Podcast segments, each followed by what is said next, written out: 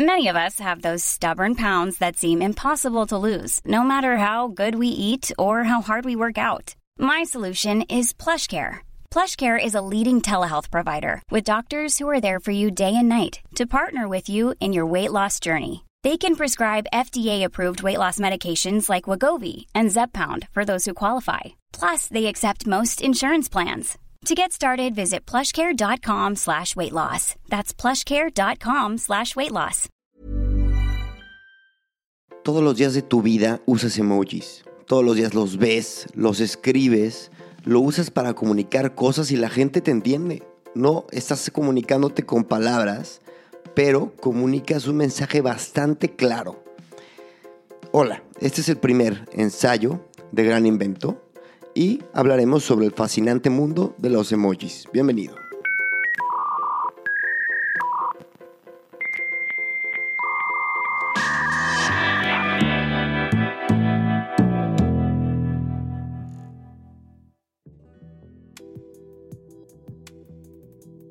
Como en todo gran invento, tiene que haber una gran persona.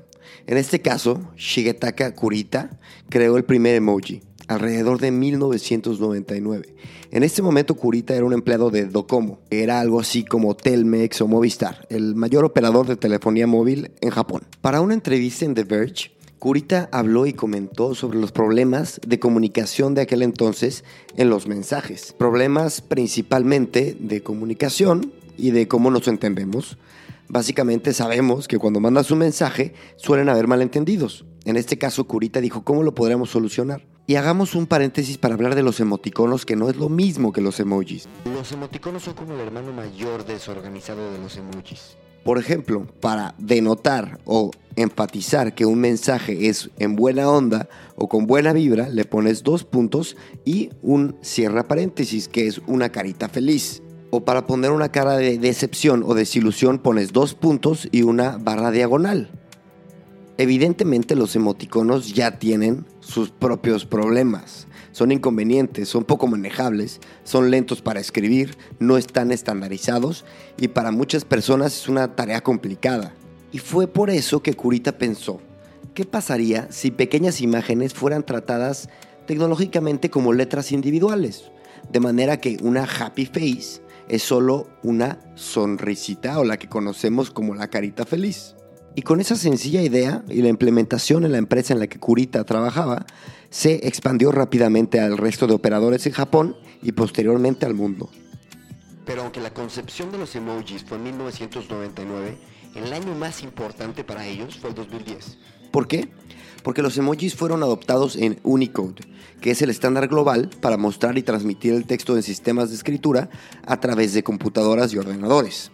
Esto es algo muy Muy significativo, porque de repente quiere decir que los emojis están controlados, a diferencia de los emoticonos. De repente los emojis están regulados. Uno puede crear un emoticono cual, en cualquier momento, pero no cualquiera puede crear un emoji, ¿cierto? Y mucho menos introducirlo a Android o iOS. Uno debe de esperar el lanzamiento de los emojis y su llegada no es orgánica, sino predeterminada. No es como un lenguaje común, no es como un slang o un lenguaje hablado, es diferente, similar, pero es diferente, muy diferente. Y les voy a dar un ejemplo de cómo la sociedad y los temas actuales se vieron reflejados de inmediato en el mundo de los emojis. La entrada en dos mil quince de los emojis racialmente diversos, ya saben, el hombre blanco, el hombre negro, etcétera. Esto significa que ahora los emojis permitían a las personas que hablásemos como de nosotros mismos con más detalle. Pero espera, a ver, ¿cómo que hablásemos con emojis? ¿Hablar y emojis? ¿Estas cosas van juntas? Este debate se ha enfurecido, especialmente después de que el diccionario de Oxford nombrara a la cara llorando de la risa como la palabra del año en dos mil quince. Entonces, ¿cómo? ¿Los emojis son palabras? El uso del emoji constituye un propio lenguaje pictográfico global y regulado. Ya se pueden imaginar un poquito a dónde voy, ¿no? Pues agárrense que estamos empezando. Miren, la lingüista Gretchen McCulloch compara los emojis con los gestos mientras alguien escribe. Ella dice, los emojis son de cierta forma la puntuación de la puntuación creativa. Son el equivalente digital de hacer una mueca o un cambio de tono en la voz. Pero el hecho de que los emojis no sean palabras no significa que no sean idiomas. Pues Nick Stockton, en The Wired, dice que no. Defiende que los emojis se parecen más bien a un lenguaje embrionario, a un grupo de células que algún día podría ser un idioma. ¿Será? Y escribiendo para la B B C, otro lingüista, Neil Cohn, dice que los emojis no siempre son adornos, que a veces los hilos de ellos transmiten un significado, por ejemplo, cara de hombre con lentes y un trueno. ¿Qué significa para ti? Depende de la conversación. Con el contexto, por ejemplo, cuando estás hablando que estás llegando a una fiesta, pues puede significar algo como de estilo y tal, ¿entiendes? La cosa es que el lenguaje, la esencia del lenguaje realmente se reduce a si tiene o no una gramática o un conjunto de reglas sobre cómo se ordenan los mensajes. Ciertas ideas y cosas sobre el mundo y las personas en él se pueden comunicar con emojis, pero los emojis son un accesorio del lenguaje y a menos de que esos significados surjan naturalmente, sí, evidentemente es un sistema restringido y capaz también de crear una mala comunicación, a veces a la luz de significados sumamente populares como la berenjena. ¿Sabes a lo que me refiero, no? ¿Has visto una berenjena en WhatsApp? ¿Sabes lo que significa? Bueno, entonces, a ver, si los emojis no son palabras y no son un lenguaje o un idioma, cuando los utilizamos, ¿estamos hablando? La respuesta no es sí, pero tampoco es un simple no. En general, cualquier catedrático y muchísimas personas tienen la inquietud, casi necesidad, de decir que los mensajes de texto están arruinando nuestro idioma. Han surgido una sorprendente cantidad de catedráticos que aseguran que escribir en texto no es escritura. Entonces, ¿qué escribimos? Verás, los emojis o los GIFs o incluso los memes sugieren que sea lo que sea que es enviar mensajes de texto, queremos que sea un poco más como hablar. Los emojis y sus parientes, los GIFs, memes, no se hablan, pero en su totalidad son un intento de capturar la estética del habla. Y esto es precisamente a lo que se refiere Gretchen McCulloch cuando habla de que los emojis son como gestos, parte de la actuación de hablar verbalmente en persona, que se componen de algunas partes. Esto es lo que hace el paralenguaje textual. Cosas como mayúsculas dentro de las palabras, por ejemplo, cuando pones muchos signos de exclamación repetidas o cuando escribes algo largo con muchas O's, eso es el paralenguaje textual y sirve para indicar la extensión, por ejemplo, del fonema o una emoción o una urgencia. ¿Y qué quiere decir esto? Que entonces todas estas expresiones, como los emojis, no son para escribir. Son para hablar. ¿Cómo? ¿Hablar escribiendo? Fuera de la cultura informal, los emojis ya son parte de la comunicación.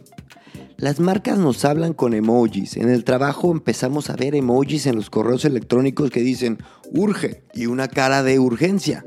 Los emojis, creo yo, son una maravillosa respuesta del ser humano hacia su necesidad de hablar cuando escribe. Y ahora que se escribe más de lo que jamás se ha escrito en la historia de la humanidad, resulta bastante interesante esta evolución, bastante conveniente. Vivimos en un momento grandioso y emocionante, acompañados por cambios, por desafíos intrínsecos, y el emoji sí, es una aparente tontería, pero es un gran desafío entenderlo, evolucionarlo, gestionarlo. A medida que los idiomas del mundo crecen cada vez más y se interconectan y las personas de todos los lenguajes se interconectan, los emojis tienden, creo yo, a tener una relevancia mayor. La comunicación se moldea al usuario y el usuario a la tecnología, el software al hardware, el habla al móvil, etcétera. Los emojis son el ejemplo perfecto de que la comunicación humana no es solo una necesidad, es una urgencia que surge desde lo más profundo de la naturaleza humana y que requiere de todo nuestro ingenio. Y claro, requiere de toda la tecnología que tengamos a la mano. Y bueno, este ha sido el primer ensayo de Gran Invento. Este artículo originalmente fue publicado en Cultura Colectiva, escrito por mí, y pues espero que lo hayan disfrutado. En este formato me parece que es muy agradable. Yo escucho varios podcasts eh, con este tema, un poquito de ensayo, analizando temas pues, que me interesan, de tecnología, de digital, de marketing, de comportamiento humano, etcétera. Así que por aquí es por donde le vamos a dar. Una vez a la semana, una vez cada quince días, ustedes váyanme diciendo. Y bueno, me despido. No olviden seguirme en redes sociales, no olviden seguirme, ponerse en contacto, preguntarme, comentar. Yo se los agradezco y yo me despido. Chao.